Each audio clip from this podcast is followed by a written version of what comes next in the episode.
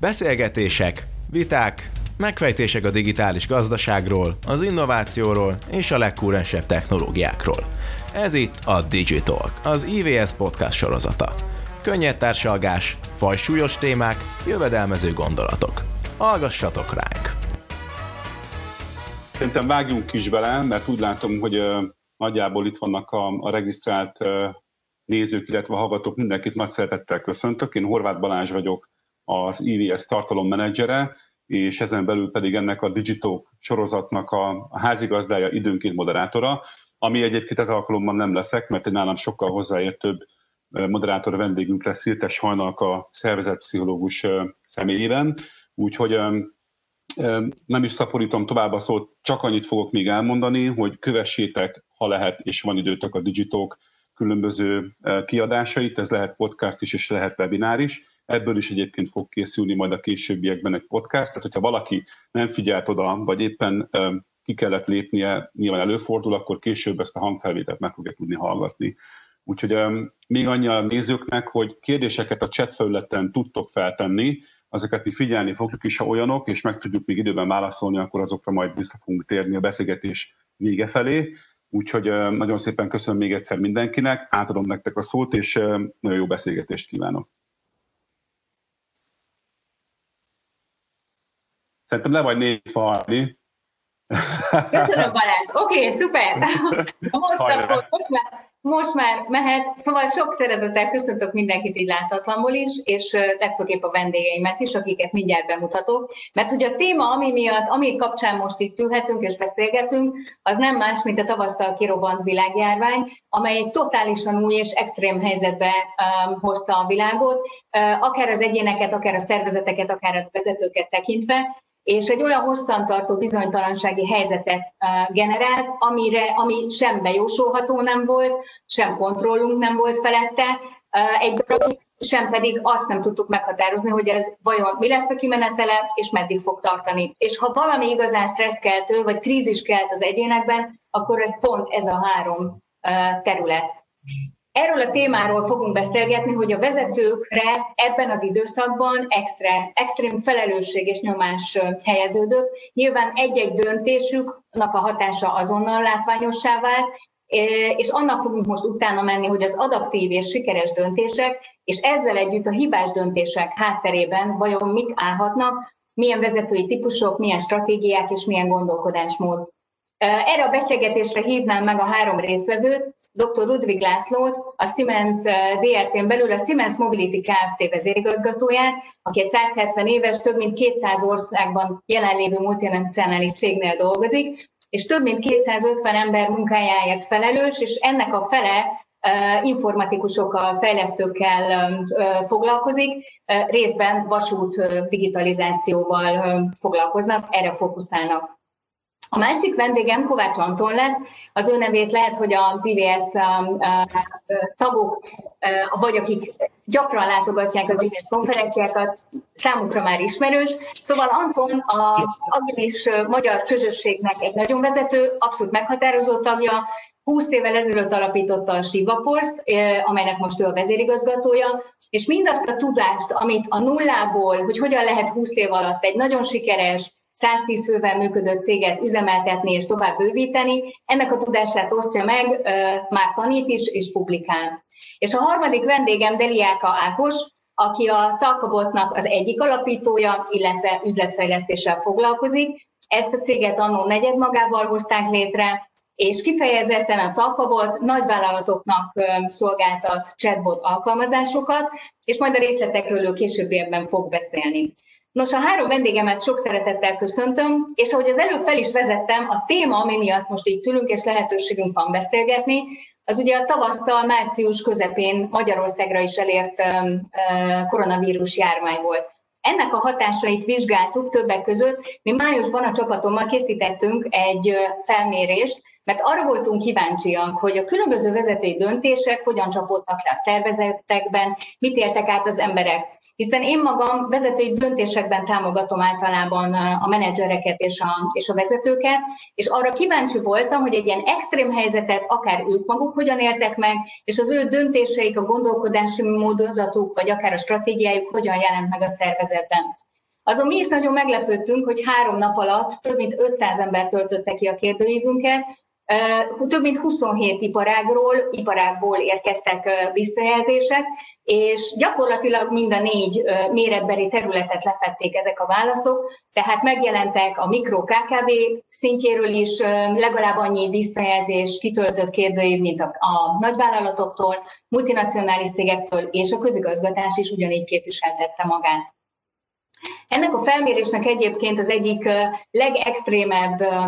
tanulsága az volt, mivel olyan kérdéseket tettünk fel, amiről biztosan tudtuk, hogy túl szenzitívek ahhoz, ahhoz hogy maguk a vállalatvezetők vagy a cégtulajdonosok ezt házon belül feltették volna. Szóval ezeknek a szenzitív kérdéseknek az egyik legeklatánsabb eredménye az volt, hogy magára a COVID-ra, vagy erre a hírre ki hogyan reagált, melyik szervezet milyen döntések irányába mozdult el. Jellemzően az egyik főpont a humán versus gazdasági szempontoknak az összeütközése volt. Ugye nyilván egy ilyen világjárvány berobbanásakor a legelső dolog az személy vagy a fizikai egészségre való odafigyelés és annak a védelme volt, de emellett párhuzamosan nagyon sok cégnél azonnal megjelentek drasztikusabb, akár drasztikusabb gazdasági döntések is. Miről beszélek? Majdnem minden negyedik cég, és ez főleg a KKV szektort érintette, illetve a nagyvállalatokat, ami szintén meglepő volt. Szóval nagyon sok KKV és nagyvállalat reagált erre úgy, hogy azonnal a béreket, a munkaidőt vágta meg, de jellemzően inkább a KKV-k fizetés nélküli szabadságra küldték az embereket. Ez érdekelne most legfőképp, és ez az első kérdésem, hogy ti mit gondoltok arról, hogy a humán versus gazdasági szempontok ebben az extrém bizonytalan helyzetben, ugye ilyennel még nem is nagyon találkoztunk korábban, ennek a megjelenése, ennek a paradoxona vajon milyen vezetői stratégiát tükrözött, vagy mi állhatott a hátterében azoknál, akik rögtön gazdasági szempontok alapján is döntöttek? Hát köszönöm szépen a bemutatót egyik hiba a cégek egy krízis hatására elkövethetnek, az, hogy a pánikszerűen túlélő üzemmódban kapcsolják. Nyilván azokon a területeken, ahol az árbevétel százaló nullára csökkent, ez feltétlenül szükséges, de ahol nem ez a hatás, tehát nem, nem ez a hatás volt gyakorolt, ott a pániknak a, az legalább ugyanekkor a túlzás, mint az, hogy nem csinálnak az ég alatt a világon semmit. Tehát én azt tudom mondani, hogy alapvetően az IT szektorban, ahol mi is mozgunk, digitális környezetben, ott ha, ha azokat a házi feladatokat időben megcsináltunk előtte, akkor így a COVID hatására Pénteken kipróbáltunk, hogy akkor ha mindenki 100%-ban remote dolgozik, akkor vannak-e valamilyen akadályai, és pénteken délután már ki is hirdettünk, hogy akkor mindenki maradjon is otthon, és akkor onnantól kezdve otthonról dolgoztunk. Tehát milyen szempontból lehet, hogy szerencsésebbek voltunk, vagy vagyunk. Ez nem az első krízis, amit én túléltem, nem az első válság. Én, tehát az előző válságokban levontam azokat a következtetéseket, hogy én valahol a lelkem mélyén már voltam készül arra, hogy jön ilyen, akkor kész forgatókönyveink legyenek, hogy akkor hogyan viselkedünk. Itt hasonló helyzetben voltunk mi is a e, Siemens Mobility-nél.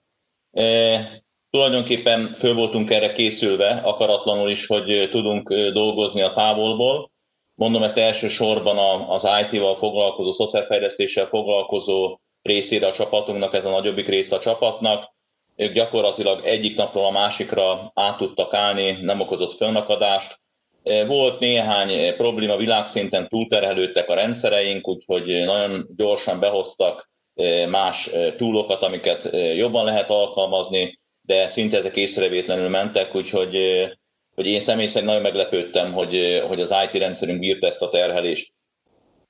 A másik része a csapatnak, és ez nagyon érdekes gondolat, azok azok különböző projekteken dolgoznak, például a, mondok egy példát, a budapesti közlekedési jelzőlámpák karbantartása, közlekedési irányítórendszernek a karbantartása, és hozzájuk kötődik, ez egy kritikus infrastruktúra. Itt ugye nem volt, nem volt lehetőség home office-ra. és ugye mindig, amikor home office-ról beszélünk, azt hiszik, hogy ez mindenkinek lehetősége. A valóság meg azt, hogy nagyon sokan olyan helyen dolgoznak, ahol helyt kellett állni, akkor is, amikor itt volt a, a válság. És egyébként engem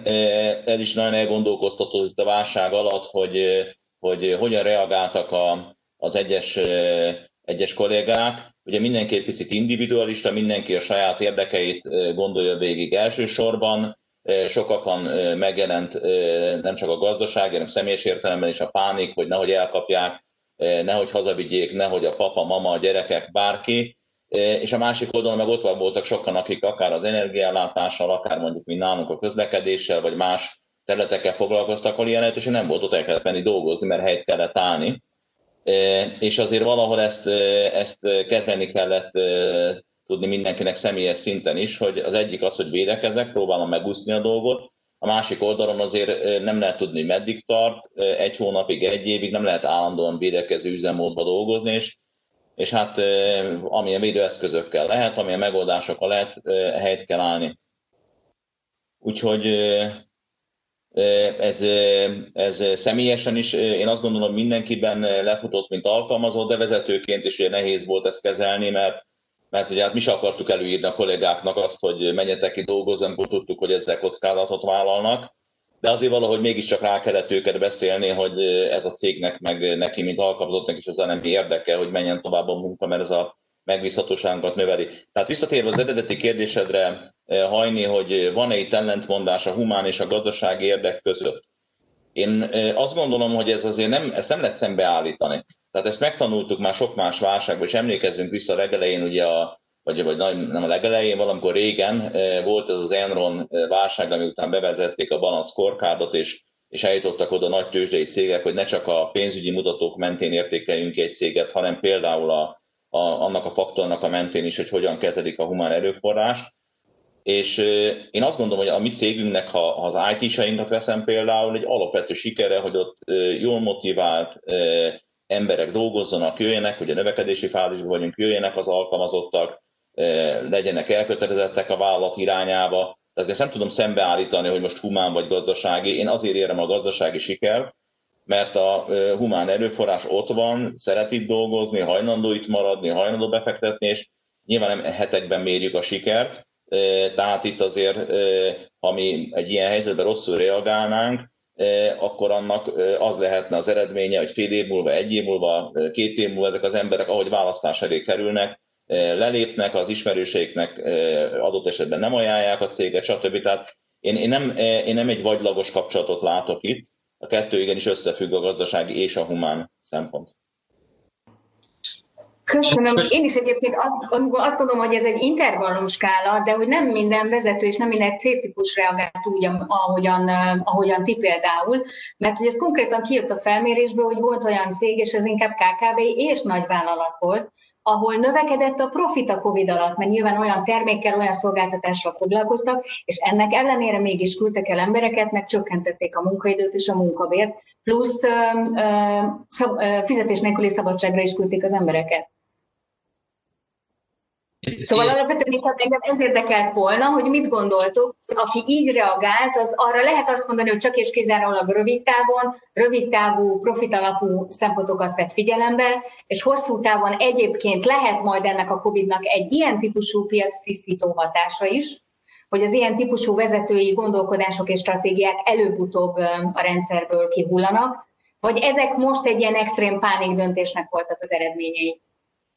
Én hadd egészítsem ki azzal, amivel Anton kezdte, hogy az egyik nagy hiba a pánikreakció, ami, ami szerintem sok esetben eh, ahhoz vezetett, amit te mondtál, hogy, hogy olyan üzletek, akik mondjuk eh, akár éttermek, hogy helyi kiszolgálásból éltek, de nagyon gyorsan átállt a piac hatalmas része eh, kiszolgál, vagy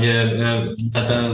a házhozszállításra és mondjuk tudok olyan étterem láncról, aki 400 embert az utcára tett a, a, a karantén bejelentésnek az estén gyakorlatilag, miközben valószínűleg átmenthette volna őket. Tehát ezek a pánik reakciók, ezek, ezek abszolút szerintem megássák a, a sírját ezeknek a, a cégeknek, de olyan példát is látok, akár mondjuk a,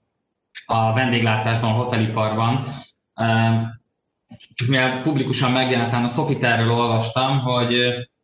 hogy ők bejelentették, hogy senkit nem fognak elküldeni, minden rendben lesz. És azért eltelt, mióta ezek a nagy lezárások csak Európában vannak most már március óta lassan fél év, és rájöttek, hogy hát mégsem fog olyan gyorsan ez elmenni, és egyszerűen nem tudják kifizetni azt, hogy megtartják a, az embereket, és nem tudják betartani az ígéreteiket. Tehát amit például mit csináltunk, nem ígértünk meg az embereknek olyat, hogy most ez lesz a következő két évben, nem is rúgtunk ki senkit, sőt, mi, mi is szerencsések vagyunk, még bővültünk is a, a Covid alatt, aminek szintén érdekes szervezeti hatásai vannak, de gyakorlatilag azt mondtuk az embereknek, hogy minimum hetente újraértékeljük a, a munkamódszereinket és a cégnek a helyzetét, és, és gyakorlatilag a, a kommunikáció frekvenciáját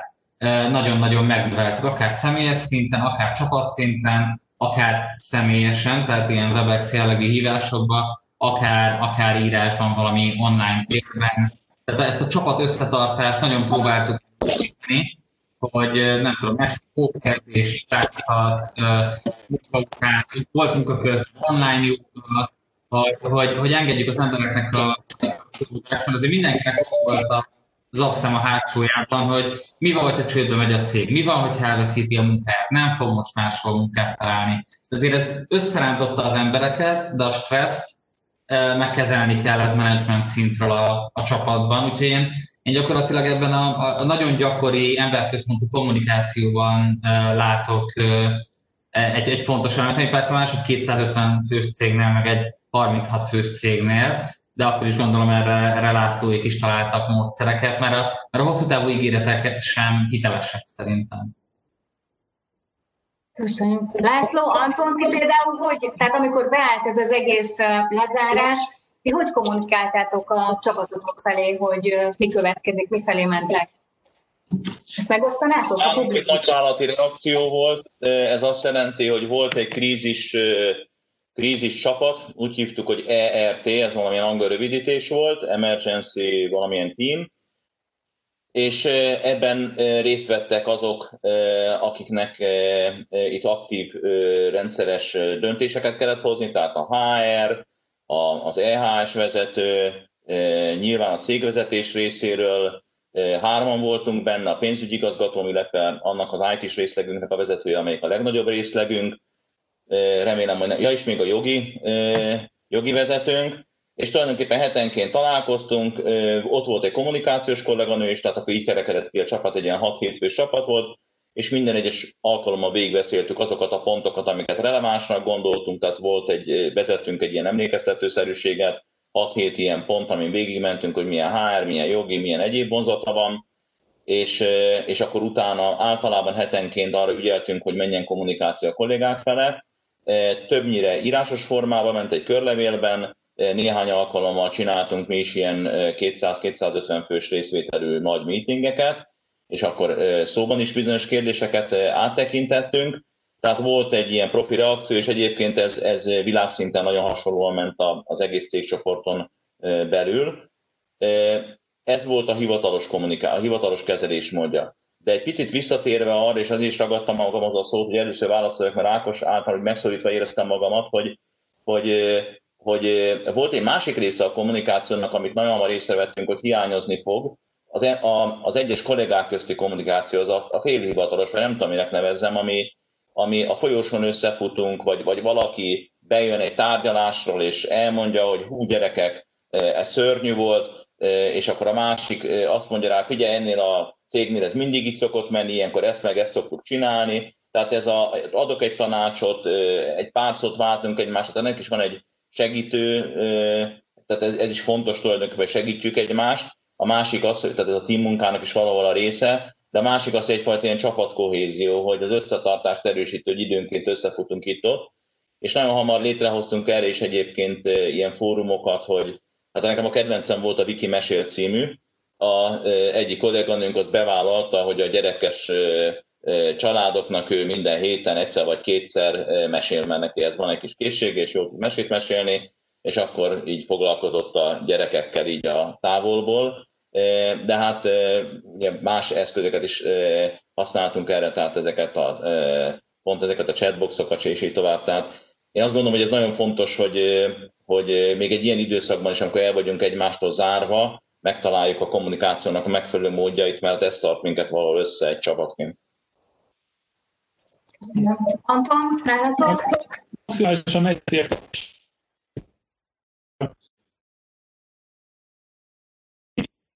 az első válság, ez a dotcom válság volt, amit én megéltem a, az üzleti világban, akkor, akkor is tudtunk nőni, és akkor a szüleimtől kaptam egy olyan tanácsot, hogy ha éhezteted magad, akkor nem lesz erőt harcolni, ha pazarolsz, akkor meg nem lesznek tartalékaid. Ugye később során megértettem, hogy ez maga a Lean módszert annak a, a, a legtömörebb megfogalmazása, és, és ez azóta is alkalmazunk. Tehát, hogy nálunk, amikor bejött a válság, akkor igazából nem volt felesleg, amit, amit le, kellett,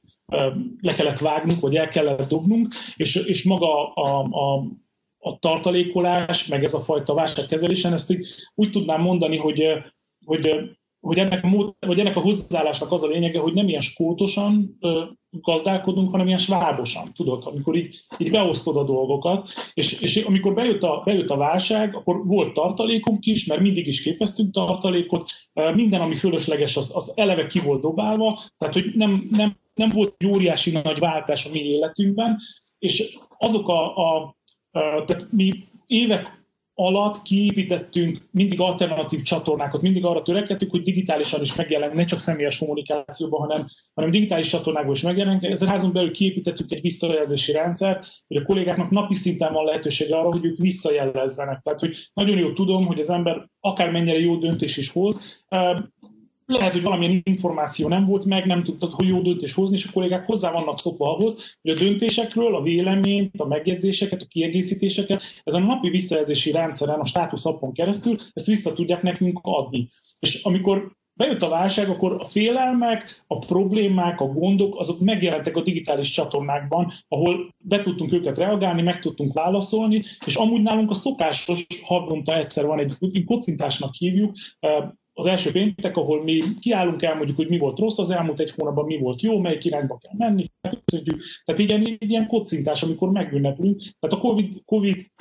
alatt megtartottunk egy ilyen rendkívüli kocintást, mindenki hozzászokott már ehhez a platformhoz, és onnantól kezdve, amikor szükség volt rá, akkor ehhez, tehát a meglévő eszközökhöz nyúltunk. Úgyhogy nálunk nem, nem tehát ilyen szokásos csatornákon keresztül tudtunk reagálni, és nagyon fontos volt ezeknek a visszajelzéseket, ami általában egy hagyományos vállalatban csak a folyosón születnek meg, vagy a, vagy tárgyalás előtt, vagy a tárgyalás után, tehát hogy azok a digitális csatornákba terelnünk el, de azt látjuk, hogy nem covid időkben is ezek nagyon fontos és nagyon hasznos eszközeink. És ennek a lean szemléletnek, vagy a feleslegmentes, mentes um, szemléletnek ezek nagyon fontos tartó pillérei.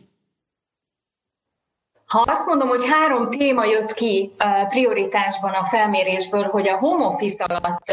leginkább ez a három dolog alapján ítélték meg sikeresnek vagy nem sikeresnek a vezetőket a, a kollégák vagy a munkatársak. Mit gondoltok, mi volt a legelső? Segítek, hogy mi volt ez a három? Benne volt a belső kommunikáció, az érzelmek kezelése, és benne volt az elismerés. Mit gondoltok, melyik vitte a prímet? Ráadásul statisztikailag valid volt, tehát hogy nagyon komoly együttjárásokat mutatott a hatékonysággal, elégedettséggel, motiváltsággal. Belső kommunikációra szavazok. Igen, tipp egy, többiek? Én visszajelzésre, pozitív visszajelzésre. Pozitív visszajelzésre. Értelmek kezelésére. Aha, oké, okay, hát akkor nyilván igen, képzeljétek el, Ákos, Ákos tippje nyert, mert hogy ez lett a legelső. A belső kommunikáció egyébként a harmadik, és ugye a második lett az, hogy, hogy elismerik a kollégákat, és hogy belegondoltak, hogy az első kettő mögött abszolút emóciók, érzelmek vannak. Én 16 év alatt a munkámban azt tapasztalom, de sajnos még felfedezni nem sikerült azt a, azt a mérőeszközt, amivel ezt pontosan exaktán lehet tenni, hogy minden egyes munkafolyamatnak, kooperációnak, probléma megoldásnak, teljesen miről beszél, mindegy, miről beszélünk egy munkahelyen, 60%-a szerintem minimum érzelem. Az, hogy szimpatikusak vagyunk egymásnak, van-e bennünk stressz, hozunk-e otthonról valamit, éppen milyen állapotban vagyunk, mennyire vagyunk elégedettek saját magunkkal, mennyire csináljuk azt a, végezzük azt a munkát, amit szeretünk, stb. stb. Szóval, hogy ugye hatványozottan egy ilyen krízis helyzetben, amit okozott a járvány, Ugye abszolút ez a stressz és krízis helyzet mindenkiben megnövekedett, és pont ezért az érzelmek kezelése volt a legelső, volt lehetőség a kérdői végén abszolút szabad módon anonim üzenetet küldeni a munkáltatóknak, és nagyon sokan köszönetet küldtek kifejezetten azért, hogy minden alkalommal a vezetők megkérdezték, hogy hogy vannak, hogy érzik magukat, többségek, gyerekek, stb. mi a helyzet otthon, és utána kezdtek el egyébként dolgozni, vagy meetinget tartani. És ha már itt tartunk a home office-nál, kijött még egy érdekes kérdés, ez most már ugye nyilván országszerte vagy világszerte is egy, egy, egy aktív téma, hogy a home office az most sikeres, vagy nem. Nyilván azt lehet látni, azt hiszem Anton, te fogalmaztál, hogy ez egy folyamat, hogy gyakorlatilag azok a cégek, akik már korábban is erre vagy elkezdtek átállni, vagy intenzíven használták, azoknak ez nem okozott gondot, de ugye voltak itt ez most sok vagy meglepetésszerűen ért. Szóval, hogy az eredmények azt mutatták, hogy fele a csapatnak, tehát ez azt jelentette, hogy 25%-a úgy ítélte meg a home office-t, hogy kettő órával minimum növekedett a munkaidejük, és képzeljétek el, hogy ez egyébként a nemzetközi statisztikával abszolút megegyező, tehát Angliában, Franciaországban, Spanyolországban is két órát mértek pluszban,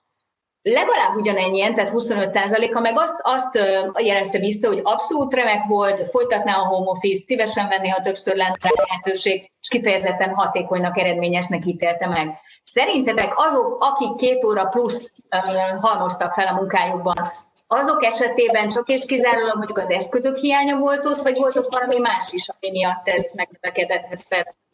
Vagy kevésbé volt szimpatikus. Mi azt lettünk készíteni, tehát nálunk nagyon megosztott volt a csapat, tehát a csapatnak az egyik fel az nagyon vissza akart jönni az irodában, a másik pedig nagyon örült annak, hogy, hogy, hogy ilyen sok időt tud remote dolgozni, és mi azt látjuk, hogy a valódi megoldás az a kettő között van. Tehát mi most 50%-ra beálltunk, 50%-ban remote-ban van, 50%-ban pedig bent vannak az irodában. Csodálatos volt látni az, hogy amikor így elkezdtünk visszaszivárogni az irodába, akkor ebédkor, meg kávézáskor mekkora érzelmi hullámzás volt a konyha környékén, és, és azok az emberek, ez nagyon hiányzott a hétköznapokból, hogy, ezeket az érzelmeket megtölteni, és hiába adtunk lehetőséget és csatornákat, ez, ez, nem, ez nem volt ugyanaz. Tehát, hogy akinek hiányzott a személyes kapcsolat, személyes jelenlét, az, az, azok, azok ennek nagyon örülnek, és én azt látom, hogy mind a kettő véglet, ha csak önmagában használjuk, az túlzás. Tehát, hogy azt egyetemben látszik, hogy a, aki csak 100% remote-ban dolgozik, ott sokkal nehezebb, tehát, hogy nagyon tudatosan oda kell figyelni arra, hogy, hogy például az új kollégáknak a beillesztése, hiszen hozzánk most már nem 115-en, hanem nem 110 hanem 125-en vagyunk,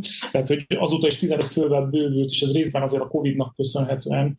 bővült maga a, a csapat, mert így a Covid végezetével meglendült a HR piac, és, és nagyon sok cégtől elmentek az emberek, mert tehát nem mertek váltani, viszont ahogy a vége volt, meglendült a piac, és nagyon sok jó munkaerő megjelent a piacon, és sikerült hál' Istennek bővülnünk. Ez, ez az egyik oldalon, hogy nagyon váltak a szemes, tehát például nagyon tudatosan kell az integrációra odafigyelni, beszélni folyamatosan ezekkel a kollégákkal, mentor kijelölni, aki napi szinten beszél velük, mert, mert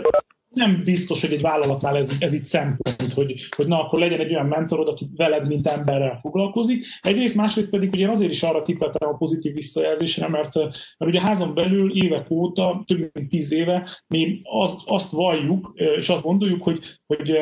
ugye az ilyen személyes coach az valójában több, többi szervezetben csak a felső vezetőknek jár.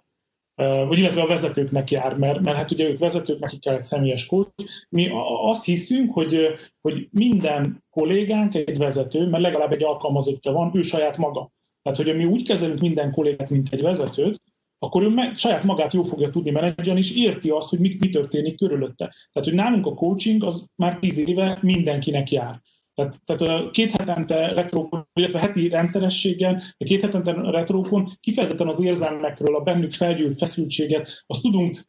koncentrálni arra az időpontra, és ennek nagyon pozitív hatása van, mert a, a hét második részében azt mondják, hogy na majd akkor a retrón ezt megbeszéljük, és ott van egy coach, egy mediátor szerepét betöltő coach, aki ezeket az érzelmeket tud helyes útra terelni, ami jelentősen lecsökkenti a konfliktusoknak a számát. Tehát ugye ezért nem az érzelmire tippeltem, mert, és akkor így végig gondoltam, hogy miért nem ez. Hát igen, azért, mert mi ezt tíz évvel ezelőtt felismertünk, és, és, ez, és ez nálunk nem jelenti napi szintű problémát, mert, mert ez be van terelve, és most is a digitális csatornában be van terelve, tehát a coach ugyanúgy remote-ban kiválóan tudja végezni, vagy a coachok kiválóan tudják végezni a dolgokat. Itt a, a, a, a, indokoljam akkor meg, hogy, hogy miért az érzelmeket mondta. Egyrészt nővérem gyermekpszichológus, és elindított egy ilyen heti Facebook Live broadcastot, ami az első héten 25 ezer ember nézte végig, a hatodik hétre már 45 ezeren, úgyhogy szombat 10-től délig beszélt, tehát van akkor általában más csinálni valója az embernek, mint pihen de, de hogy, hogy nagyon éheztek erre az emberek, egyrészt ezt láttam, másrészt a cégen belül pedig nálunk azért elég sok a, a fiatal, tehát volt olyan, aki, aki hazament az albérletét, és mondjuk van egy, egy garzó lakás, egy 35-40 négyzetméteres, vagy akár annál kisebb lakás, és egy-két hét után, hát szörnyen unták magukat, akkor hazamentek a szüleikhez. És akkor ott voltak mondjuk egy gyerekszobájukba a testvéreikkel, egy hét után már ilyen, ilyen torok elvágás szinte vitték a,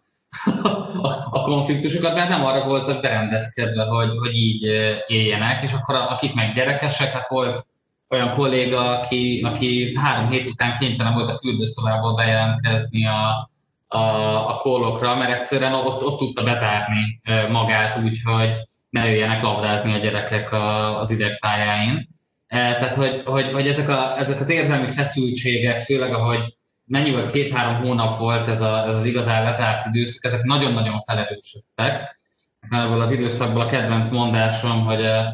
szerencsés az az ember, aki a saját feleségébe szerelmes. De, de, de, hogy tényleg a, akinek valami gondja volt otthon, de akinek nem, és annak is azért eléggé előértek. És ez kihatott a munkára. Mondom ezt úgy, hogy mi rendkívül szerencsések voltunk, mert február vége fele azt mondtuk, hogy itt, itt, itt nagy gáz lesz, és, és gyakorlatilag egy, egy sajtó közleménnyel mi elindítottunk egy kampányt, hogy a ipari cégeknek szánt belső kommunikációs chatbotunk, tehát amilyen gyári munkások és, és hasonló nem irodai dolgozóknak szánt digitális megoldásokat három hónapra ingyen odaadjuk bármilyen cégnek, aki ezt igényli. Most ez február 29-én jelent meg a Forbes-ban, április végéig ez 1 millió emberhez eljutott ez a, ez a cikk, és nagyon-nagyon sok cég bejött, most több mint 100 ezer ember használja már Magyarországon ezt a, ezt a megoldást, jó részt a Covid-nak köszönhetően. Tehát mi egy olyan flóba mentünk be gyakorlatilag ezzel itt cég szinte, hogy ráéreztünk, oké, okay, jó ütemben zártuk le, tehát hogy egy ilyen nagyon, nagyon magas szinten volt a cég, és gyakorlatilag hát láttuk, hogy ez nem tart örökké, főleg amikor így húzódott el a, a karantén, de hogy ebből a nagyon magas, akár 12 órázunk otthonról, hogy leszállítsuk az ügyfélprojekteket típusú történetből, mikor, mikor zuhannak be, és ott, ott ne, ne zuhanjanak túl mélyre, hanem, elkapjuk őket egy szinten, erre mi azért tudatosan figyeltünk, de, de ez megint csak egy elég, elég speciális eset volt. Picit hagyj közelítsük erre a témára egy másik szemszögből, itt nagyon sok elhangzott már a előző két hozzászólásban, tehát azokat nem szeretném megismételni. Úgyhogy nem is a plusz két óráról, hanem az az idő, amit egy, töltöttünk munkával home office-ból, hogy az mennyire volt hatékony, ezzel kapcsolatban szeretnék néhány gondolatot elmondani. Amit észrevettem saját magamon is, hogy ez az üzemmód, amikor gyakorlatilag egyik telefonkonferenciából a másikba csöppenünk bele, sokszor kamerát sem használunk, hanem csak beszélünk, nagyon megnehezíti, vagy fárasztóbbá teszi a munkánkat. Egyrészt azért, mert, mert nem látjuk a másikat, nem látjuk a többieket. Egy ilyen jellegű konferenciában elmaradnak azok a kis vicceskedő, udvariaskodó, hogy van a gyerek, stb. körök, amire lehet, hogy tényleg tudatosan oda kell figyelni, hogy meg kell kérdezni, akkor is, az embernek nem ez a legfontosabb dolga. Mert egyszerűen egy idő után eljutunk odáig, hogy ott van 5-10 résztvevő, és valami rendkívül intenzív módon próbálunk problémákat megoldani. Tehát a meetingek lerövidültek, sokkal fárasztóbbak lettek, és azt vettem észre magamon, és aztán másokkal beszélve kollégák és vezető kollégák elmondták, hogy náluk ugyanez volt, hogy, hogy amikor végre kiszabadultak ebből a nem tudom én hány órás, 8 órás vagy 10 órás taposomalomból, akkor pedig mire leültek a vacsorázó asztalhoz, kétszer olyan fáradtak voltak, mint korábban, amikor egyébként ugyanúgy lezavarták ezeket a napokat, csak, csak valahogy egy kicsit lazább volt az egész, több volt benne a, a pihenő, stb. Aztán olvastam egy tanulmányt, amelyik ezt elemezgette, hogy, hogy lehet, hogy az a baj, hogy a kommunikációban hogy rengeteg dolog nem a beszédben megy át, hanem másodlagos kommunikációs vonalakon, és eh, ezeken a csatornákon, hogyha nem kapjuk meg ezt az információt, az agyunk valahogy próbálja összegyűjteni ezeket a hangszínből, vagy nem tudom én miből, és rendkívül túlterhelté válik, tehát ez is eh, fáradást okoz. Eh, tehát a hatékonysággal kapcsolatban ez volt az egyik gondolat, ami nekem, nekem eszembe jutott, a másik pedig, én ezt úgy fogalmaztam meg, hogy vakrepülés. Tehát nagyon sok esetben úgy éreztem itt az elmúlt hónapokban, főleg az elején, hogy vakrepülés folytatunk, tehát az a kolléga, akivel együtt dolgozok két éve, nyilván feltételezem, hogy a két hét alatt nem változik meg, és elegendő, hogyha egy-egy mailt vagy egy rövid telefonbeszélgetést lefolytatok vele, meg tovább azon az úton, ahova kell. De minél több idő telik el, annál inkább elvesztem a kontrollt, mint vezető a fölött, hogy ő tulajdonképpen most mit is csinál, hogy is csinálja, milyen lelki állapotban van, mennyire lelkes, komolyan veszi a dolgokat, stb. És, és ezért nagyon hiányzik ilyenkor a személyes találkozás lehetősége, ami sokkal jobb lehetőséget teremt arra, hogy erről egy konkrét tapasztalatok alapján egy véleményt alkossunk. Na ez még hatványozottabban igaz az új kollégákra, mi is körülbelül egy olyan 15-20 kollégát vettünk fel ebben az időszakban, tehát itt, a, akik pláne a fiatalok, akik most szocializálódnak, most ez az első munkahelyük, és nem kapják meg ezt a közvetlen környezetüktől, ezt a támogatást, amit mondjuk megkapnak azok, akik normál esetben csatlakoznak a céghez, hiszen kommentálják a dolgaikat, mesélik az idősebbek a történeteket, stb. stb. Tehát őnáluk ez a vakrepülés még rosszabb, mert náluk még a kiindulási pont se annyira fix, hiszen ők nem töltöttek velünk együtt időt, nekik így kellene összeszedni ebben a virtuális térben azokat az információkat, hogy mit is csinál a cég, és azért, azért bármelyikünkre igaz itt, akik részt a beszélgetésben, hogy a mi cégeink nem olyanok, hogy kilóra, méterre, nem tudom, mire le kell szállítani valamit, mert nyilván, ha valaki nagyon utaskodott hegeszt otthon a kis szobában, akkor az tök mindegy, hanem nálunk azért ez mind-mind csapatmunka, ahol ez nagyon fontos, hogy mi a kultúrája a cégnek, milyen irányba mozgunk, és, és hát ezt, ezt, tehát ennek volt egy ilyen hatékonyság csökkentő eleme szerintem ennek a vakrepülésnek is. Akkor én innen vinném tovább a gondolatot, illetve ki is egészíteném az elhangzottakat, ugye azt ne felejtsük el, hogy az, hogy mondjuk két év alatt megismertem egy kollégát valamilyennek, és most extrém módon nagyon másnak mutatkozik, azért a, a hosszantartó bizonytalansági helyzet pont a tanult tehetetlenség miatt már nem stressz szituációnként funkcionál, hanem krízisbe csúszhat át. És ugye krízisbe történik az meg, hogy az ember elkezd kontrollálatlan módon viselkedni, mert rejtve maradnak ezek az emóciók, azt gondolja, hogy tudja menedzselni, de közben mégsem,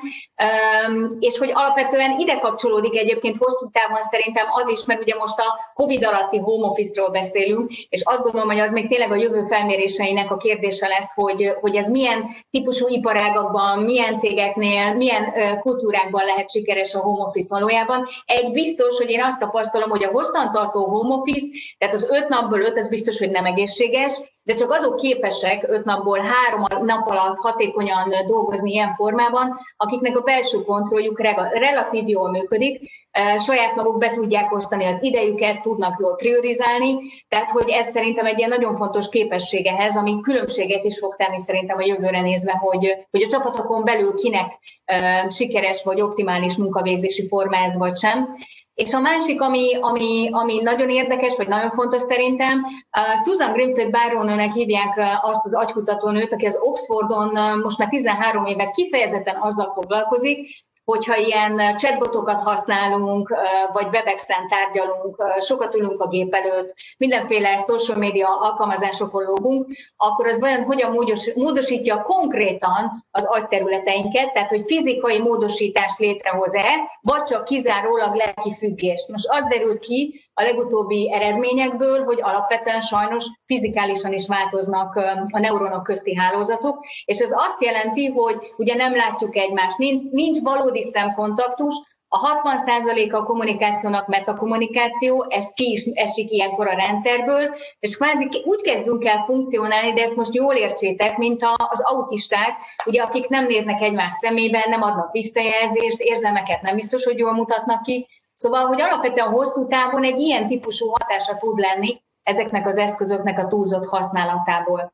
De hogy megnézzük azt, hogy egyébként a jövőre nézve ö, olyan stratégiákat is, vagy olyan tanácsokat is tudjunk adni, vagy akár csak gondolatokat felvetni, meg tapasztalatokat megosztani, ami mondjuk egy, egy jól üzemelő, vagy sikeresen adaptálható mechanizmus felé tud vinni. A következő téma az pont egyébként a, a home office-hoz kapcsolódott, de arra lennék kíváncsi, hogy ti mit gondoltok, hogy annak a megítélésében ez az 500 ember, vagy ez az 500 kitöltő, hogy hogyan látták a saját vezetőjüket, a saját cégük reakcióit, mennyire volt ez sikeres vagy sem. Mit gondoltok, hogy mi volt az az egyetlen egy szempont, ami meghatározott mindent? a home office-tól kezdve a védőfelszerelések beszerzésén keresztül, a humán erőforrás menedzseléség, bármi. Tehát mi volt ez az egyetlen egy olyan vezetői kvalitás, ami abszolút vitte a primet, ami meghatározta azt, hogy ezek a kollégák adaptívnak, tehát sikeresnek érezték, vagy gondolták a, a vezetők döntéseit, vagy éppen hibásnak. Kezdem, mert az előbb rám süthettétek, hogy ki, megváltam a, a szabad választ, de itt én azt mondanám, hogy a kommunikációnak a minőség és mennyisége. Tehát, hogy, hogy mennyire hatékonyan kommunikált a vezető. Nem, nem ez volt az. További tippek még esetleg? Várok, hogy Balázs mond-e valamit, de eltűnt az arca, lehet, hogy kiesett a vonalból? Ja, szerintem majd ő a végén fog visszajönni, vagy ha lesznek üzenetek ha kapunk kérdéseket. Anton, neked van esetleg valami tippet, hogy, hát, hogy hatékonyság... Igen, én a saját tapasztalatból tudom mondani, tehát, hogy az ember látja a célet és látja az értelmét, akkor az érzelmek is sokkal jobban tudja oda tenni, tehát a, akkor pozitívak lesz az értelmet. Tehát mi azt tapasztaljuk, hogy ha az értelmetlen dolgokat, ha csinálnak, vagy nem látom annak az értelmét, akkor, akkor, akkor nagyon negatív érzelmeket tud kifejezni, és nem vagyok elégedett a, az én vezetőmmel. Én ebből merek arra következtetni, hogy a tudatosság kell, hogy legyen az, ami, ami alapján a vezetőt megítéljük. Én erre tippelek. Ez abszolút összekapcsolódik ezzel, de ugye tudatosság kell ahhoz, hogy az összes olyan kvalitásomat jól menedzseljem, vagy adaptívan és sikeresen menedzseljem. Ez a bizalom volt. Az legelején nem is tudom, kivetette fel közületek, hogy nagyon sok jó kolléga, nagyon sok jó kompetencia kikerült most a piacra, és részben ennek az volt az oka, ami szintén megjelent a felmérésben, hogy azok a főleg életközépi szakaszban, tehát én inkább ilyen 35 és 45 év közötti munkavállalók voltak ezek, akik 5-6-8 éve dolgoznak egy bizonyos cégnél. Szóval, hogy bennük merült fel az, hogy amikor megérték a bizalmatlanságot a vezetőjüktől, és nyilván ez a fajta bizalmatlanság tovább vitte őket a túlzott kontrollfókusz iránt, kevés visszajelzés, érzelmekkel egyáltalán nem foglalkozunk. Szóval, hogy ez kvázi azt váltotta ki belőlük, hogy ők, mint ember, nem is fontosak. Tehát, hogy ők egy eszköz a cég életében, és most, ha hogy baj van, vagy átalakulások, változások vannak, nem is fontosak. Tehát, hogy a bizalom volt az egyik ilyen legfontosabb, és egyébként statisztikailag ki is mutatható volt egy nagyon komoly együttjárás a hatékonysággal, mert nyilván az elégedettség, motiváció az egyértelmű, azt azért sejtettük mi is, de hogy a hatékonysággal is, azt megmondom őszintén, például én sem gondoltam. Hát, maximálisan egyetértek, de nem tudunk beszélni vak bizalomról sem hiszen az, az ennek a másik túlzása. Tehát, hogy itt, ha, ha pontosítunk, és azt mondjuk, hogy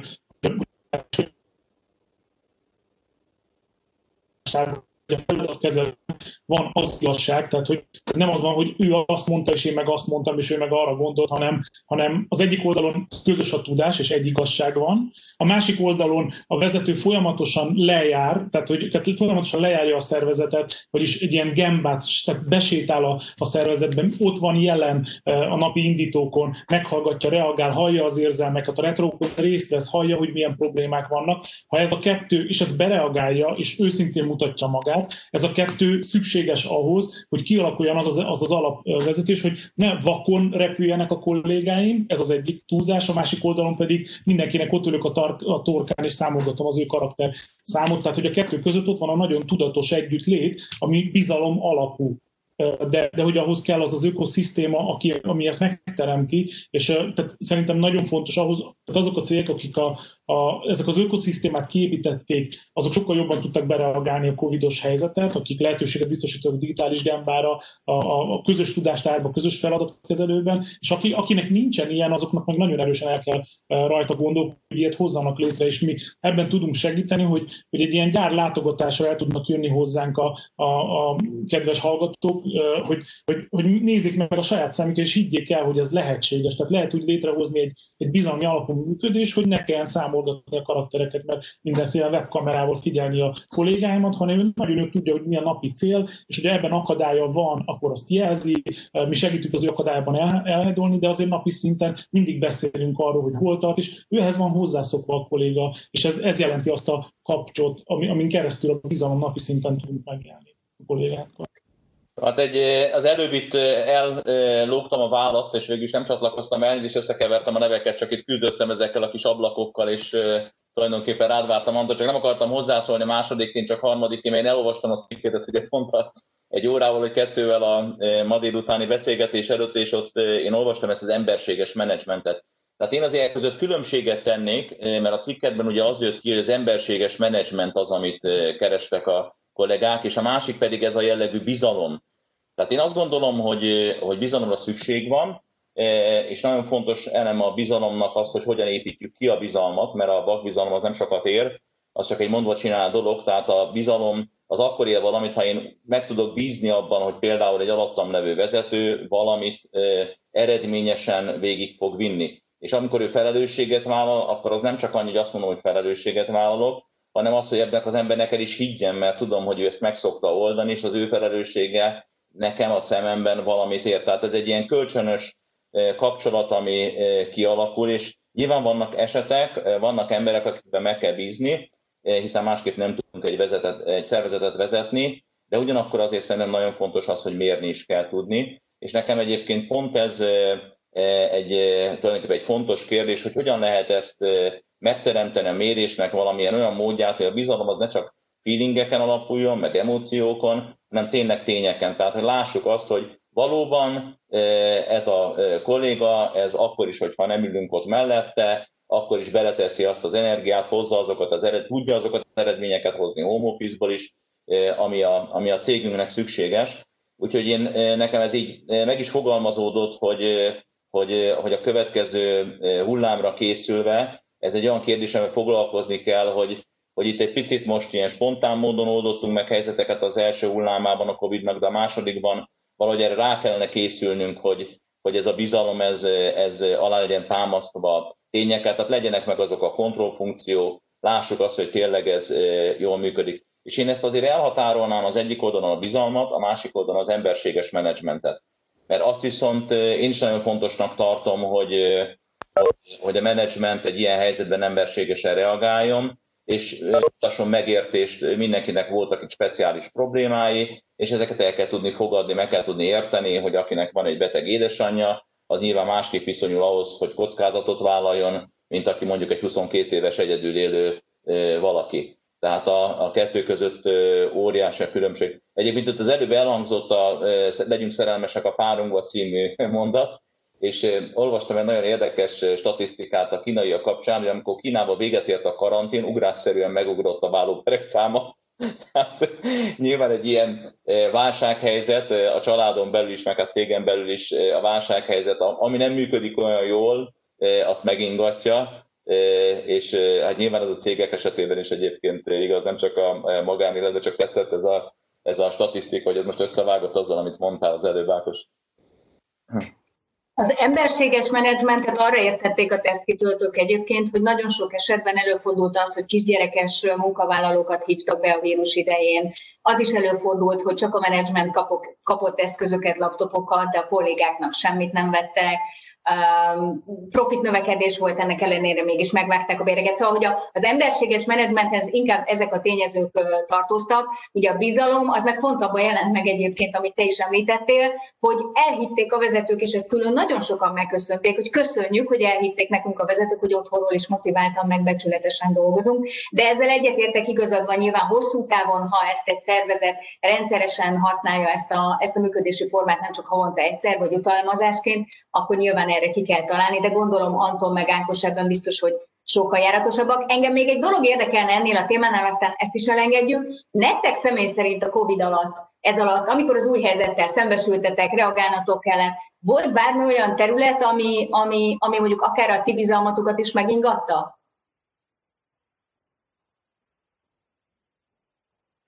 Szalmunkat kiben a munkavállalóink, vagy mire gondolsz, hogy a cég? Akár a munkavállalókban, akár magatokban, akár a rendszerben, akár a működésben, bármiben. És nyilván, ha van valami ilyesmi, ami publikus és megosztanátok, és érdekes lehet, azt megköszönöm. Eh, alapvetően a, hogy az végzettségem mérnök,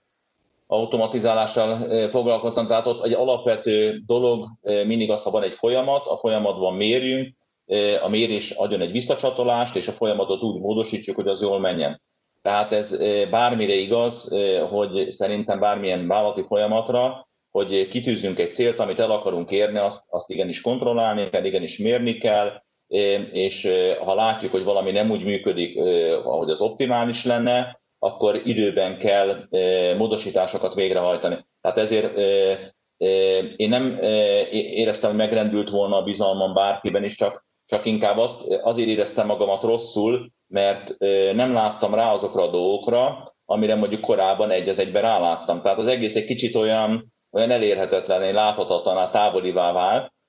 és ez zavar, de ez nem a, nem a bizalom hiánya vagy sem, hanem inkább egy munkamódszer, hogy, hogy én abban hiszek, hogy rendszeresen kell mérni, és oda kell figyelni, és vissza kell csatolni, és a folyamatokat abszolút kontroll kell tartani, mert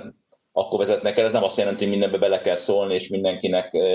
tételezni, fel kell tételezni, hogy nem dolgozik, vagy nem mond igazat, hiszen azért hál' Isten lekopogom, én ezt úgy látom, hogy az embereknek a 80-90% az rendes besületes ember, sőt, hát egy, egy ilyen cégnél, mint a Siemens talán ez magasabb is, mint a nagy átlag, tehát ha mondjuk ha kivegyünk az utcára a nagy átlag, tehát azért az emberek nagy része az úgy van kódolva, hogy ő szeretne jó viselkedni, és nem feltétlenül akarja megvezetni a, se a főnökeit, sem más, de, de azért van, a, van sajnos a, az embereknek az a másik néhány százaléka, aki meg nem ilyen, aki keresi a kiskapukat, tehát nyilván mindenki lát ilyet a környezetében, és ezekre az emberekre odafigyelünk, ki tudunk belőlük jobb teljesítményt hozni, hogyha nem, hát akkor meg nem. Én azt tapasztaltam, nem csak a környezetemben, meg az ügyfeleimnél, de nyilván ez a tanulmányból is kijött, hogy nagyon sokan döntéseket hoztak, hogy, hogy ez a, egyrészt a lezárás időszaka ugye egy jó alkalom volt a befelé fordulásra, az elcsendesedésre is, meg arra is, hogy végig gondolja mindenki, hogy mi az, amit esetleg másképp szeretne csinálni, vagy bármiféle tanulság levonására. Bennetek megszületett valami ilyesmi, hogy, hogy mondjuk ennek a tanulságaként, vagy akár a, a reakcióként um, mi az, amit másképp szeretnétek csinálni, akár valami új irány megszületette bennetek, vagy valami hasonló. Nektek volt ilyen? Vagy, vagy ez alapvetően, ahogy te is említetted, ez, egy, ez neked már nem volt új, mert nagyon sok ilyen válságot menedzseltél végig, de esetleg volt-e valami, ami mégis most ebbe az időszakban született meg bennetek? Hát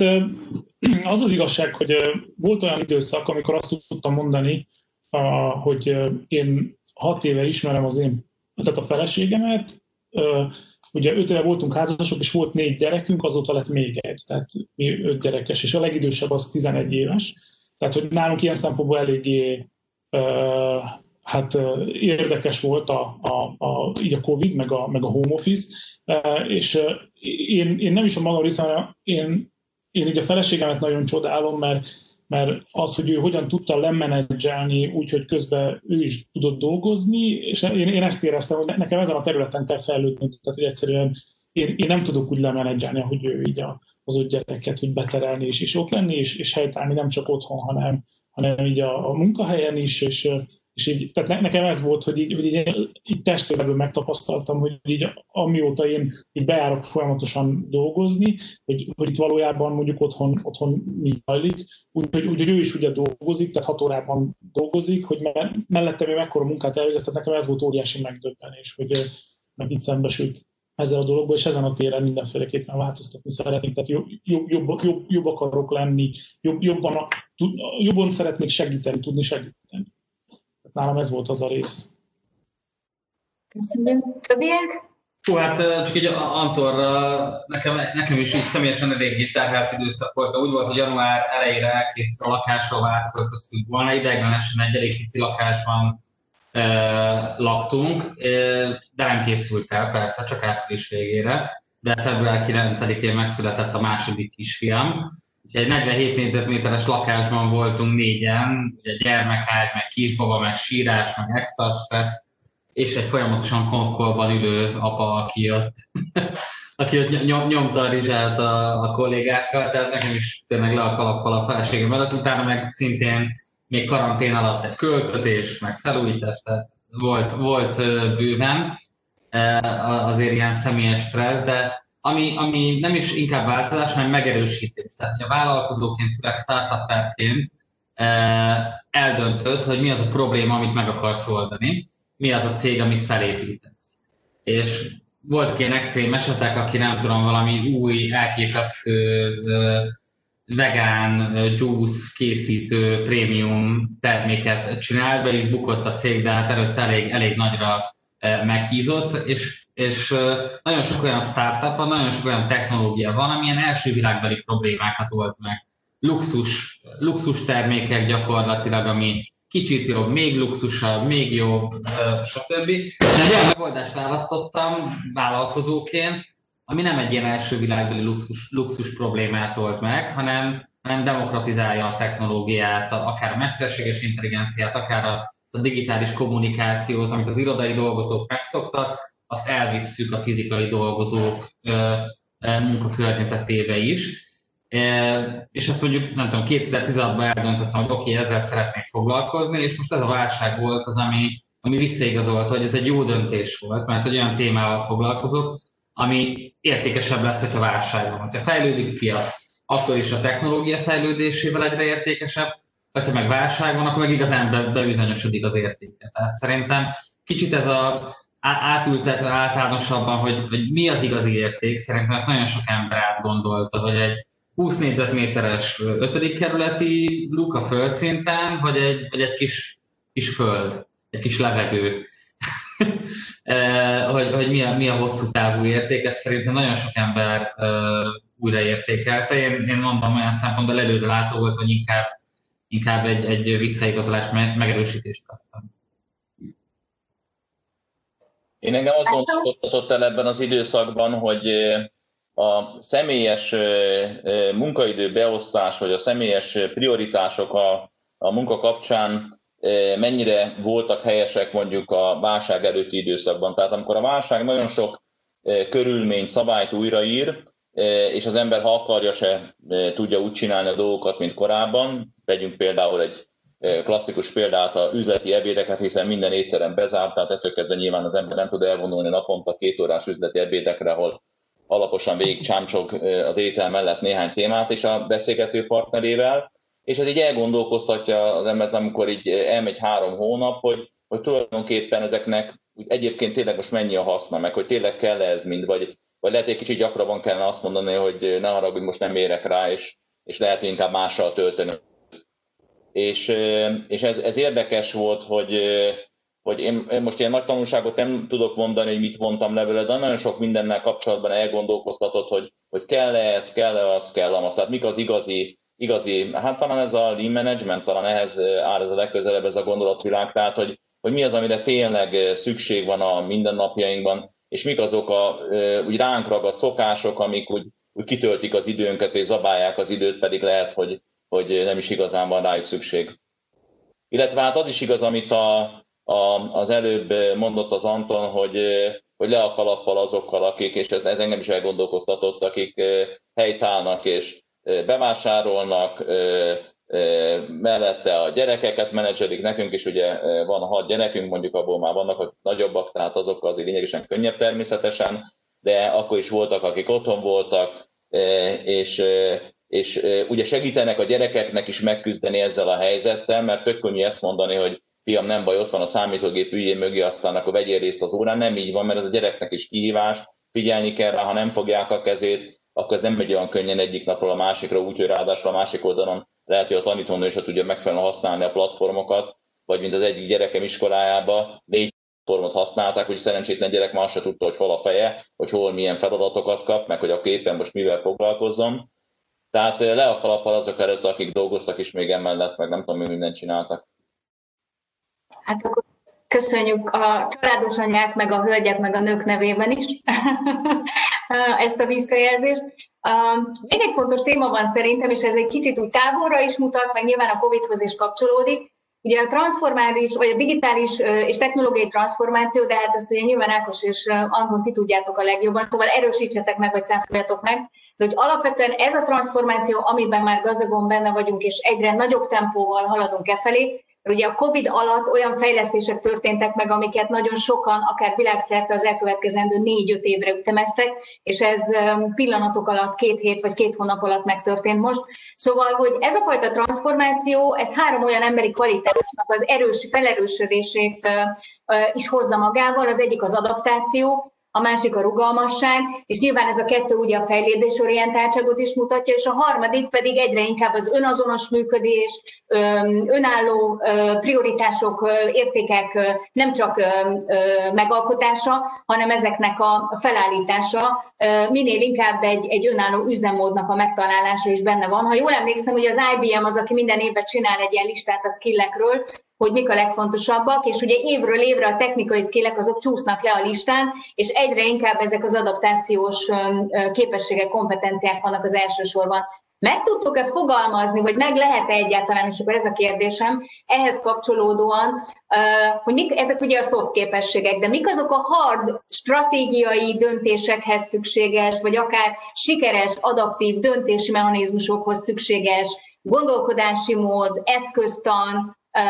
bármi, ami, ami úgy látjátok, hogy ne, a Covid most nagyon sok mindenkinél ezt berobbanthatta, illetve hogy hosszú távon is velünk marad. Szóval, hogy mi felé megyünk, és hogyan változik a vezetőknek a gondolkodása, a döntéshozatali mechanizmusa, akár a stratégia tervezése? Hát én azt tudom mondani, hogy éveken keresztül próbáltam mindig amikor arról beszéltük, hogy vajon a nagy vállalat az mennyire tud rugalmas lenni, és milyen gyorsan tud bereagálni, mindig azt a példát hoztam, hogy, hogy minden vállalatban, kicsi, nagy vagy óriási, benne van az agilitás, benne van a gyors reagálási képesség, hiszen hogy a vezérigazgató leszól, akkor ott azonnal történnek a dolgok. Tehát az a képesség benne van. És annak azért ilyen szempontból nagyon örülök, mert azt láttam, hogy a COVID egyszer és mindenkor a világszinten, tehát globális szinten bebizonyította, hogy igen, a vállalatokban a rugalmasság benne van. Tehát innentől kezdve ezt nem tudjuk letagadni. És ez egy nagyon fontos momentum, amit, amit ennek a post-covidos időszaknak, vagy, vagy ennek az időszaknak köszönhetjük, hogy most már senki nem tudja mondani, hogy mi nem vagyunk erre képesek. Tehát azt a hitet adta meg, és szerintem ennek a hitnek a megléte, hogy az emberek elhiszik azt, hogy gyorsan lehet változni, elhiszik azt, hogy gyorsan tudunk alkalmazkodni, ez teremt egy teljesen új világot. Mert az előző világban ez tabu volt azóta nagy, az lassan változik. Nem, nem, ez nem igaz egyszerűen. Tehát lehet, hogy megszokásból még itt beszélünk, de én már látom azt, hogy a felső vezetőknek a fejében ez hogy, hogy kezd el megváltozni. Tehát az, amit Covid előtt lehetetlennek, és ú, hát ez több milliárd, több év, ez, ez most már mi, miért ne? Tehát, hogy, hogy elhiszik, látják, és, és ez a csapatokat is nagyon lelkesíti, hogy az, amit ők, azokat a reformokat, amit ők, ők, ők hiányolnak, azok, azok, azok most így, hál' Istennek terítékre kerülnek. Tehát hogy én azt látom, hogy a menedzsment és a dolgozókat sokkal jobban összehozta összehozta ez a válság, és én, és én kifejezetten örülök, mert, mert én pont ennek vagyok a híve.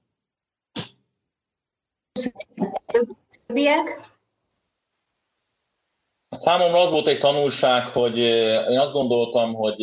ahogy az éhínségek meg a háborúk már a járványok is elmúltak, és ilyen dolgok nem fogják megrázni az én életemben az emberiséget, és megint szembesül azzal az ember, hogy azért a természet az úr, és igenis beüthet egy járvány, és lehet, hogy ez nem is az utolsó. Tehát sajnos ezzel meg kell barátkoznunk ezzel a gondolattal, hogy bármennyire is szeretnénk technokrata módon azt feltételezni, mindent kontrollálni tudunk, és minden úgy történik, ahogy mi azt eltervezzük, hogyha van egy jó kis action plan, akkor úgyis mindent meg tudunk formálni. Tehát ez nem így van. Erre föl kell készülni, hogy igenis jöhetnek, és jönni is fognak válságok, és nem csak pénzügyi válságok, amik ugye az elmúlt időszakban, az elmúlt évtizedekben inkább ezek voltak a jellemzők, hanem akár ilyen természeti válságok is. Tehát én nekem ez egy, egy személy szerint egy, egy nagy tanulság volt. A cégünk esetében a cég nagyon gyorsan reagált. Én, én azt gondolom, én korábban is azt gondoltam, hogy a nagy cégek azok tudnak azért reagálni, hogyha pláne azok, akik mondjuk régóta ott vannak a porondon, éppen az bizonyítja azt, hogy tudnak reagálni, ott tudtak maradni tehát ez a reakció képesség ez benne volt. Én amiben gyors reakciót láttam, azok inkább kisebb ügyek voltak. Tehát, hogy oké, okay, social distancing, milyen megoldásokat lehet akkor biztosítani tömegközlekedési járművekre, hogy ott ez megvalósuljon. Milyen kamerás, akármilyen megoldás, hogy olyan tervezzünk, milyen mesterséges intelligencia megoldások, stb., hogy ez, ennek eleget tudjunk tenni. Tehát ilyen apró üzleti ötleteknek a tömkelege született meg a cégen belül. Hát majd ezt a nyilván a idő fogja megmondani, hogy ebből sikerül-e valóban profitálni, de én azt láttam, hogy ez nagyon meglódította azért a kollégáimnak így világszinten a fantáziáját, hogy hogyan lehetne válságállóbbá tenni, a, vagy ilyen vírusállóbbá tenni a közlekedést, és hol lehet ebből adott esetben valamit még kihozni. Köszönöm, én még... Annyival hadd egészítsem ki, hogy volt szerencsém több mint két évet Szingapurban dolgozni, illetve Dél-Kelet-Ázsiában. És mindig azt, azt mondtam így legnagyobb különbségként, hogy Ázsiában egészen más az üzletnek a, a ritmusa, mint itt Európában, vagy akár Amerikában, és itt országok között is lehet különbség, mint egy magyar, meg egy, egy német piac között, de, de Ázsiában a leggyorsabb. Ázsiában kérek egy megbeszélést egy, egy témára, ami érdekli a potenciális ügyfelet, következő nap találkozok a Németországba, de hát csak, csak azért sem adnak három hétnél hamarabb megbeszélést, itt ha mondjuk következő hét vége talán az elfogadott, vagy két hét még simán elfogadott. Tehát, tehát olyan, olyan fogalmakat mondjuk multiba lehet hallani, time to market, meg flexibility, meg time to change, tehát, tehát, tehát ilyesmi fogalmakról egy, egy nagyon komoly kiélezett versenypiacon, vagy egy, vagy egy gyorsan fejlődő piacon, mint Dél-Kelet-Ázsiában többet hallunk. És, és talán az, hogy a, hogy a cégek ilyen típusú piaci előnyöket, versenyelőnyöket, rugalmassági képességet jobban készségszinten beépítsenek a működésükbe, erre talán jóval nagyobb lesz a, a, az igény, illetve így személyes szinten volt, volt erre pár példa, hogy újra értékeljük, hogy, hogy mi a fontos. Azért volt egy-két olyan felfoghatatlan túlzás az életünkben szerintem a Covid előtti időkben, ami, ami nem biztos, hogy visszajön. Tehát, hogy hogy lehet 6000 forintból elrepülni Milánóba, oda, oda-vissza, vagy, vagy, vagy, vagy hogy, hogy érheti az meg, hogy egy nem tudom, szilikon sütőformát 97 centért ingyen postával ide küldenek Kínából. És még lehet egy-két ilyen dolgot sorolni, ugye ez végtelen globalizáció, és, és akár megint a startup világot mondva, vannak olyan túllövések, hogy évekig finanszíroznak 100 milliós veszteségeket startupokban, csak azért, hogy ügyfelek legyenek, miközben nincsen mögötte üzleti modell. Tehát, hogy kicsit, kicsit talán ezeket a túlzásokat le lehet vágni, és egy, egy fenntartható, minden szempontból fenntartható működési struktúrát tudnak a, a cégek kialakítani, aminek része ez a nagyobb rugalmasság. Vagy visszatérhetünk egy svábos, vagy sváb típusú lean managementhez. Még egy gondolat, Igen, még egy gondolatot, hogyha megengedsz, hogy tegyek ehhez hozzá. Tehát eh, ha megnézzük, hogy konkrétan mik azok, amik eh, itt maradnak velünk, mert ugye most eh, kicsit magasabb szinten néztük, de lesz egy-két nagyon konkrét dolog szerintem, ami itt marad velünk az elkövetkező időszakban a, a, emiatt a vírus miatt. Az egyik az biztos, hogy a home office. Tehát a home office-t azt mindenki újra gondolja, és ez, ez nekem is meglepő volt, hogy milyen gyorsan tudtak átállni vagy nagy cégek, országok erre a home office üzemmódra, oktatás, hát ezt azt gondoltuk volna tényleg, hogy évekig kell előkészíteni, aztán hirtelen megvalósult. A másik a higiénia, tehát én nem tudom, mi történt ezzel, mert ezt már tudta az emberiség 50-100 év, hogy kezet kell mosni, most szerintem újra megtanultuk. Ez nyilván több, mint kézmosás ez, de, de általában ezek a higiéniás szabályok. Én nem tudom, hogy ezzel más járt így, mint én. Én minden évben korábban így a év feléig már egy-két-három betegségen átestem, most ez az állandó kézmosás, maszkhasználat, nem tudom, elvezetett oda, hogy én tök egészséges voltam ennek az évnek az első fél évében, és ugye én meg is fogadtam magamban, hogy lehet, hogy erre a jövőben oda kell figyelni, mert akkor lehet, hogy megúszom a következő betegségeket. A harmadik a túlzásoknál én az üzleti utakat mondanám, tehát nem csak a szórakozásos, hanem az üzleti utaknak a tömkelege. Tehát az, hogy jé, működik ez a cég anélkül is, hogy összetrombitálnánk 300 embert, mint egy-két-három havonta valahol a világ legkülönböző pontjain lehet, hogy ezekre nincs is szükség. Tehát ezek, eh, most nem azt mondom, hogy luxus, mert azért nem olyan luxusutak ezek mondjuk egy, eh, egy cég életében, mert azért nem olyan nagy eh, Hawaii elmenni mondjuk Münchenbe vagy Berlinbe egy ilyen két-három napos konferenciára, de, de az úgy megtanuljuk szerintem most ebben a vírusos időszakban, hogy nagyon sok mindent meg lehet oldani üzleti utak nélkül. Mindez, amit említettetek, ahhoz én csak egy gondolatot tennék, és nyilván nem tudok kibújni a szervezetpszichológusi mi voltomból, de hogy én azt tapasztaltam meg, hogy ha vezetőként valaki nincs tisztában az identitásával, és minden, ami ehhez tartozik, hogy ő miért vezető, miért az, hogyan, milyen vezető szeretne lenni, ha nem dolgozik ezen, akkor nem tudja jól megfogalmazni azt sem, hogy a szervezetétől mit vár el, tehát, hogy mennyire van konkrét és világos tiszta identitása egy szervezetnek, és ugyanez igaz a munkavállalókra is, akár a szervezeti szinten, de akár egyénileg is, mert ugye nagyon sokan akik egyébként elégedettek voltak a, a cégük reakcióival, meg a, meg a főnökükkel, 30%-a mégis komolyan elkezdett állásváltoztatásban gondolkodni, és pont ezeket fogalmazták meg, hogy az önazonosság, az identitásuknak a megtalálása, ami nyilván egy bizonyos mértékig működhet csak, ezzel is tisztában vagyunk, de én azt gondolom, hogy az is nagyon fontos, hogy egy ilyen állandóan változó világban, amit azt gondolom, hogy most már hozzá kell szoknunk, hogy az ilyen típusú bizonytalanságok, mint amit a COVID kiváltott, a jövőben biztos, hogy lesz még ilyen, akár hosszabb, akár drasztikusabb, csak másnak fogják hívni, és hogy minél stabilabb ez az identitás, hogy kik vagyunk, miért vagyunk itt, mi a célunk, hogy szeretnénk létezni, működni, dolgozni, stb., meg mit szeretnénk teremteni, ez minél kristálytisztább, annál könnyebb ezeket az állandó, állandóan változó környezeti hatásokat menedzselnünk.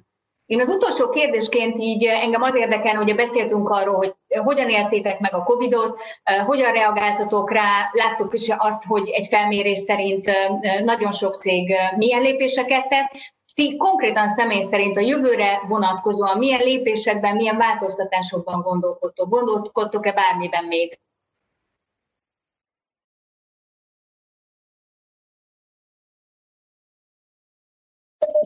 Akkor tartom a szokást, akkor én először beszélek, hogy uh, én, azt, uh, én azt vallom, hogy uh, minden egyes válság az egyrészt valaminek a végét jelenti, de, de inkább valami újnak a kezdetét. Tehát, hogy ez, ez minden, igazából ez minden változásra igaz. Ami a változás, azt uh, iparszerűen, folyamatosan, uh, menetrend szerint, tehát fix ütemben hozzunk az életünkben, akkor, akkor mint a futásban hozzászokunk a folyamatos változáshoz. Ha jön a válság, akkor olyan lesz, mint hogyha, mint, mint hogyha mindig egy picit fel vagyunk készve arra, hogy valamilyen változás jöjjön. Ha ez belső piac által diktált, vagy egy ilyen COVID által diktált, de akkor is fel vagyunk készülve, a szervezetünk nem fog ettől meghökkenni. Ez az egyik, a másik pedig, hogy én azt gondolom, és abban hiszek, hogy minden egyes válság az nagyon kedvez az olyan cégeknek, akik nagyon olcsóak, és mert ugye az Excel verseny alapján ők nyertek, mert, mert a válság hatására meg kell fognunk a pénzt. Nagyon kedves a, a, az olyan, tehát aki nem akar ilyen Excel háborúba belebonyolódni, és nem akar a legolcsóbb lenni, annak egyetlen egy útja van, az, hogy a kiválóságra törekedjen éjjel-nappal, mindig, minden egyes másodpercben kiváló akarjon lenni, mert a középszerűség, ugye ti is mondtátok, hogy középszerű cégekből kezdtek el elvándorolni az emberek, középszerű cégek nem, nekik beszükül a piac, ők mentek csődbe nagy részben. Tehát, hogy te kiváló vagy, vagy kiválóságra folyamatosan törekszel, sokkal nagyobb túlélési esélyed van, és én, én, én még jobban megerősítettem magamban az, hogy a, a folyamatos non-stop kiválóságra való törekvés, ez az alapja kell, hogy legyen a mi vállalat Ugye mondtad Hajni, hogy, és ez biztos így is van, mert reprezentatív volt a felmérése, hogy elmondtad, hogy sokan gondolkoznak azon, hogy hogy váltanának-e, vagy új állást keresnének-e.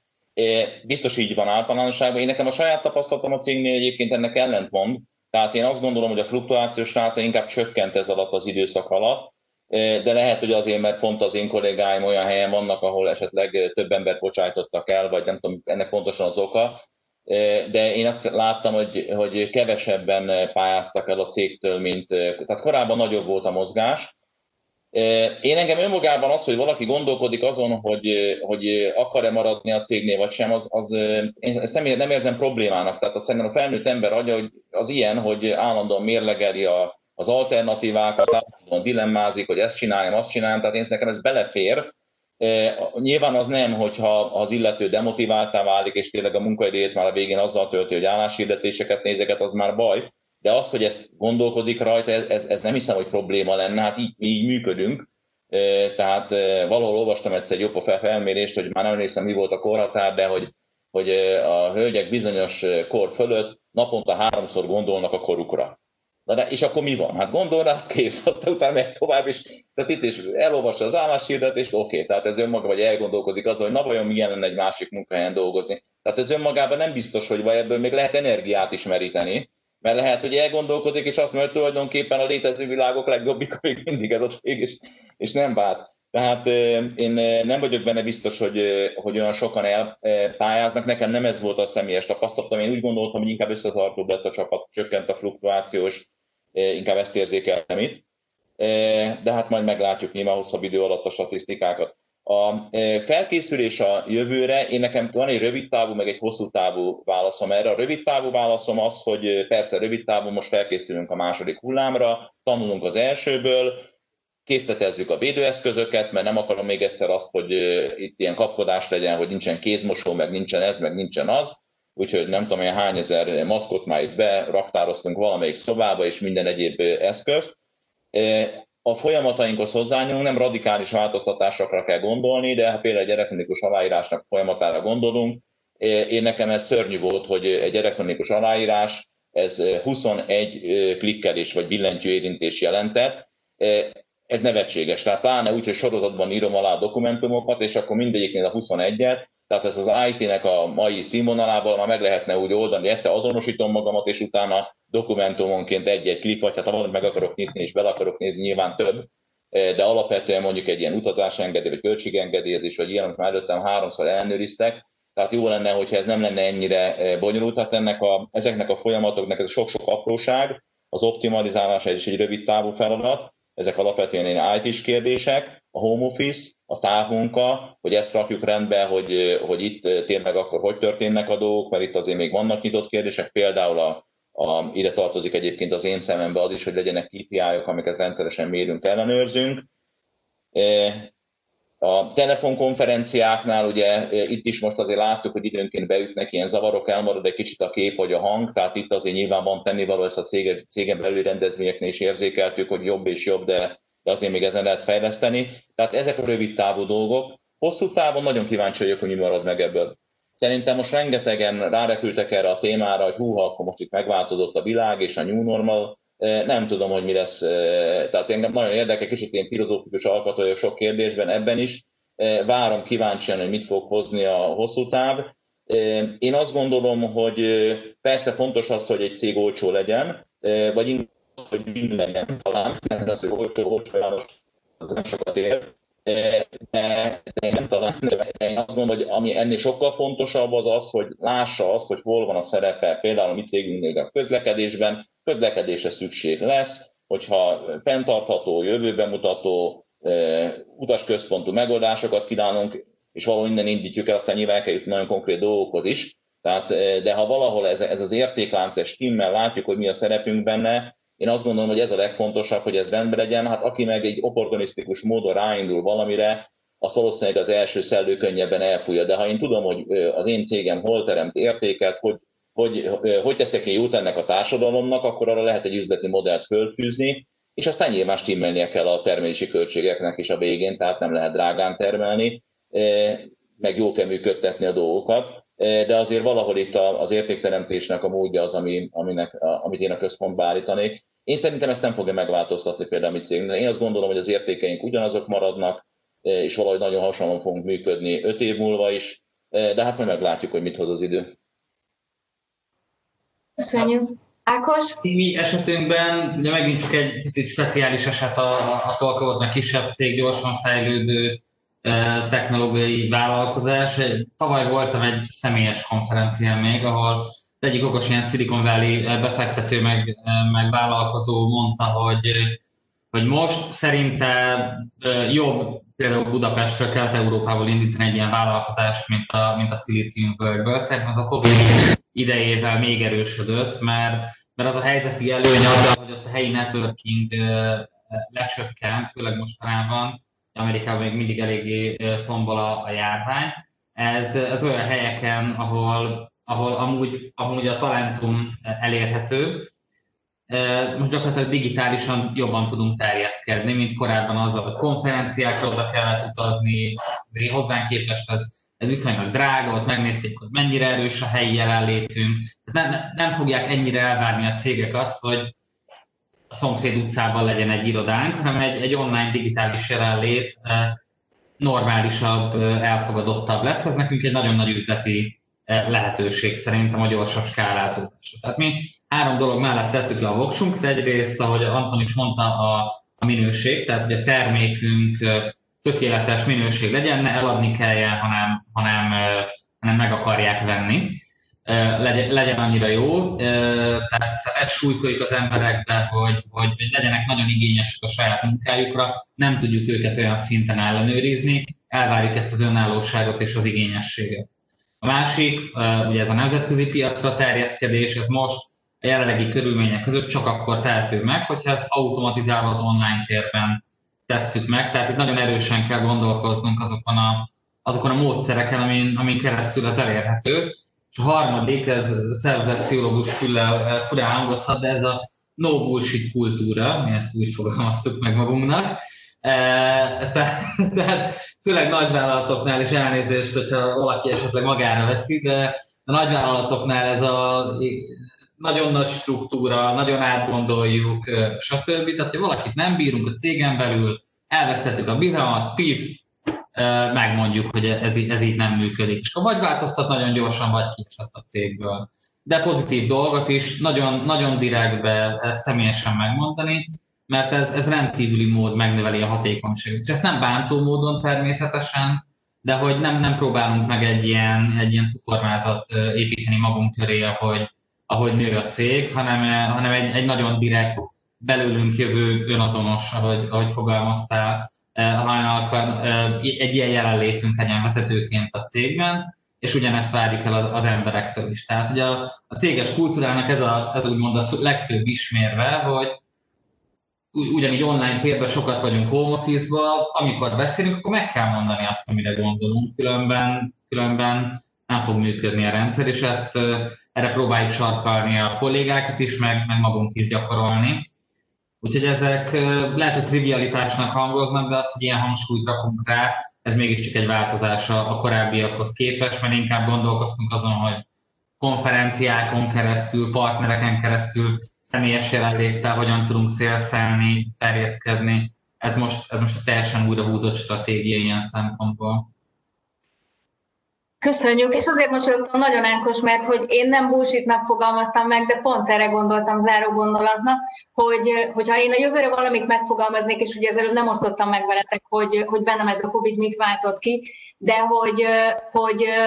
hogy ez leginkább az, hogy tisztítani a végtelenségig, és nagyon leegyszerűsíteni jó értelemben a dolgokat, mindenféle felesleges hulladékot, megfelelési kényszert, és egyébként olyan, nem tudom, álmokat, illúziókat, amiket eddig az ember olyan ügyesen, okosan dédelgetett, meg, meg vitt akár előre egy darabig, hogy azokat minél tisztábban elengedni, és tényleg csak arra fókuszálni. Nekem ez lehet, hogy ilyen közhelyszerűen hangzik, de bennem például ez a Covid ezt váltotta ki, hogy hogy, úgy, hogy átgondoltam, azt pedig 12 éve én meditálok, és azért a tudatosságnak valamilyen formáját igyekszem gyakorolni a munkámban is, meg, meg úgy egyébként is, de hogy engem is nagyon meglepett, hogy felébresztett olyan volt, mintha egy fenék billentése lett volna ez a Covid-nak, hogy nem halogatunk tovább dolgokat, az, amiket több éve terveztem, hogy igen, majd, ha egyszer oda eljutok, és majd önazonos leszek, és másképp működök, akkor majd ezt és ezt teszem. Na, az most bekövetkezett, úgyhogy, úgyhogy én mindenkit erre biztatnék jó értelemben, hogy keresse meg, mi az, ami, amit a legbetisztábban szeret, ami fontos, ami értékes számára,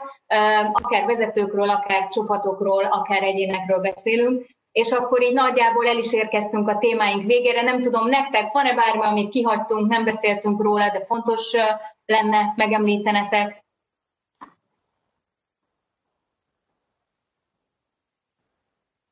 Ha nincs más, akkor lassan elköszönünk mindenkitől, és képzeljétek el, kaptunk egy, egy visszajelzést. Gratulálnak, hogy nagyon élvezetes és izgalmas volt a beszélgetés, és, és az indító gondolat, meg a reflexió is, és, és hogy a kutatás is nagyon izgalmas volt. Nagyon szépen köszönjük Anna Máriának a visszajelzést.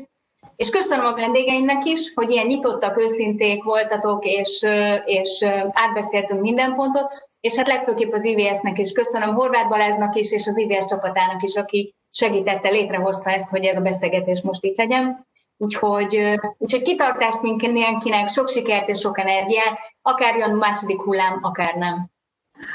Köszönjük szépen, Köszönjük. meg én csak vissza tudom ezt egyébként igazolni, hallgatva a beszélgetést, hogy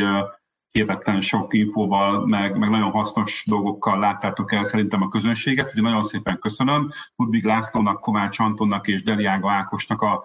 a részvételt, és hogy ránk szántátok ezt a egy órát, és Szirtes Halninak pedig a modellálás, meg hát nyilván a, a támogató, meg egyéb, egyéb körítő gondolatokat, amink mentén végigmentünk. Nagyon szépen köszönöm a nézőknek a kitartó figyelmet, mindenkinek, aki itt volt. Nekik üzenem, hogy meg hát persze nektek is, hogy kövessétek a, az IVS-nek a tevékenységét Facebookon és LinkedIn-en elég aktívak vagyunk, ott fogjátok látni, hogyha lesz még ilyen webinár, vagy akár podcast. Ugye ennek a podcast verziója majd hamarosan megjelenik, azt is kövessétek és majd hallgassátok meg, hogyha lemaradtatok valamiről. Még egyszer nagyon szépen köszönöm mindenkinek, további jó munkát, és meg vagy jó pihenést a hétvégével, ami majd hamarosan elérkezik. Sziasztok! Köszönjük, sziasztok! Köszönjük szépen, sziasztok! Sziasztok! Ez volt a Digitalk, az IVS podcast sorozatának legfrissebb kiadása. Ha mindent tudni akarsz a digitális gazdaságról, az innovációról és a legújabb technológiákról, akkor kövesd a műsort az IVS platformjain. A műsorral kapcsolatos észrevételeket, ötleteket a digitalk.ivs.hu e-mail címen várjuk. Hamarosan újra találkozunk.